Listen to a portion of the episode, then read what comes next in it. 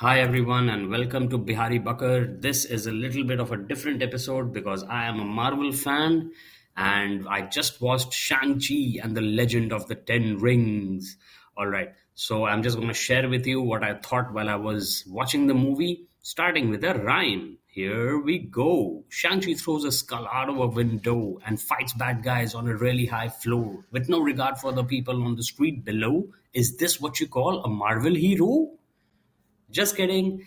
And uh, Shang-Chi, of course, has full power Asian mythological background, and he is his father's son, so it's kind of a hereditary thing going on as well.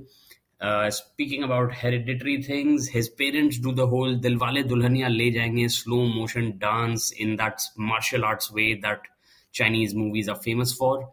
And it made me think, did Dilwale Dulhania Le Jayenge start off that slow motion trend and the courtship dance and song sequence thing in Chinese movies?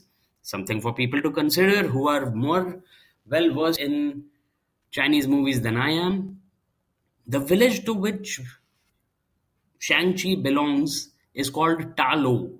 And when they enter it, you know, it's like a refresher course in Harry Potter's Fantastic Beasts and Where to Find Them. There are very similar creatures around and uh, it's like a callback you know so that was really nice to see.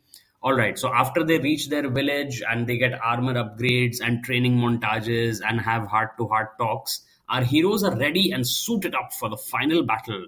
And the dragons they are going to be in the movie are not the game of thrones type dragons so that's going to be awesome max.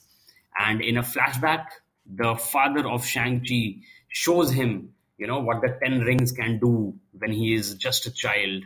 So shang-chi fights his father and the dragons fight each other. The main monster comes out of its prison like a lovecraft creation. Cthulhu if you are aware of that mythos. And if you're not and you like some fantasy edgy dark stuff then you should check out hp lovecraft. Very old writer but the classics never go away never go out of fashion and of course full power cgi dragon battles and action sequences.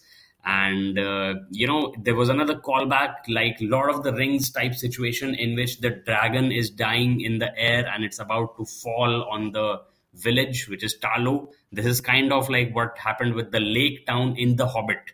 Now just to clarify the hobbit is the prequel to the lord of the rings but uh, of course the movies were made later. So if you have had a chance to read lord of the rings do also read the hobbit. It's a great story by j.r.r tolkien. And uh, so coming back to shang-chi and the legend of the ten rings it was a good exciting watch. Definitely a one time watch. And the final post credits uh, sequence there is a mid credit sequence and a post credit sequence. And the final uh, post credit sequence was not too engaging, but the mid credit sequence introduced Bruce Banner and Captain Marvel and Benedict Wong to Katy and Shang-Chi. So let's see how Marvel Cinematic Universe takes this ahead. Thanks so much for listening. Make sure you tap subscribe and let me end with what I say at the end of my usual Bihari Bakar podcasts, which is बातें बनाना मेरा काम है अक्षत मेरा नाम है If you are part of the awesome Max tribe, make sure you tap subscribe. Check out lots of fun and some serious videos on my YouTube channel. And if you aren't Awesome Max yet, tap subscribe over there and drop a comment sharing whatever you're feeling anytime, anywhere, anything. Thanks again for listening and see you all at the next Bihari Bakar. Kya?